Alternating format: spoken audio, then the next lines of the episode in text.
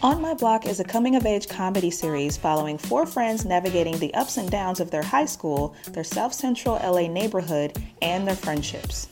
How did I come across this show, you might ask?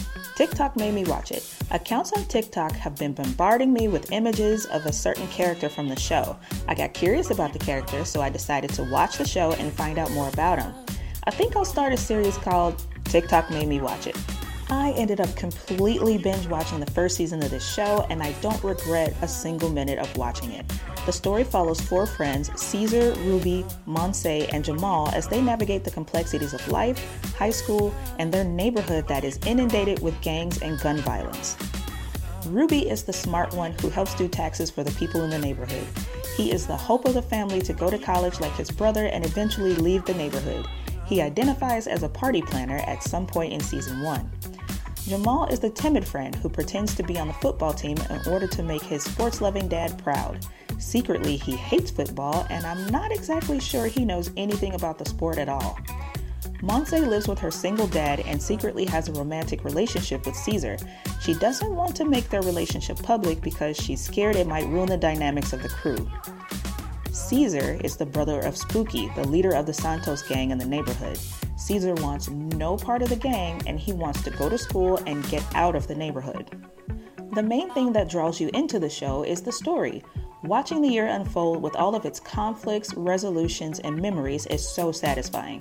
The romantic relationship between Monse and Cesar, wondering if the crew's relationship will stay intact, Jamal trying to solve the neighborhood's urban legends, Cesar's problems with trying not to associate himself with the Santos gang are more than enough reasons to stay glued to this series.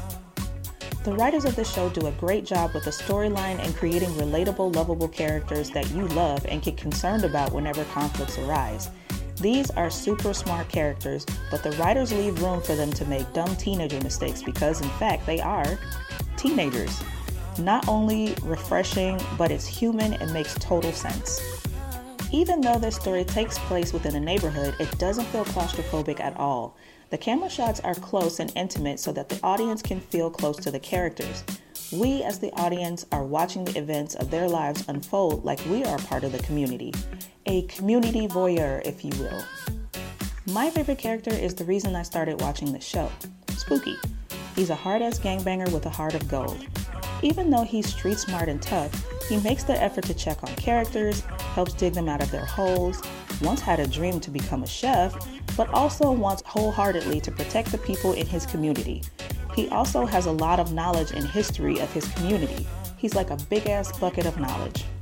This show has it all episodes that will get you in your feelings, comedic silly episodes, tons of cliffhanger episodes, and much more. If you have the time to watch this four season series, I'd say go for it. I give On My Block Season 1 a solid 10 out of 10. I'm already watching Season 2, and I'll let you guys know what I think of it when I finish. Did you watch the show? What are your reasons for watching On My Block? Write your comments in the comments down below. If you're on the podcast, I invite you to join the discussion on YouTube and let me know your thoughts about the series. Well, that's it for the On My Block review. See you in the next one.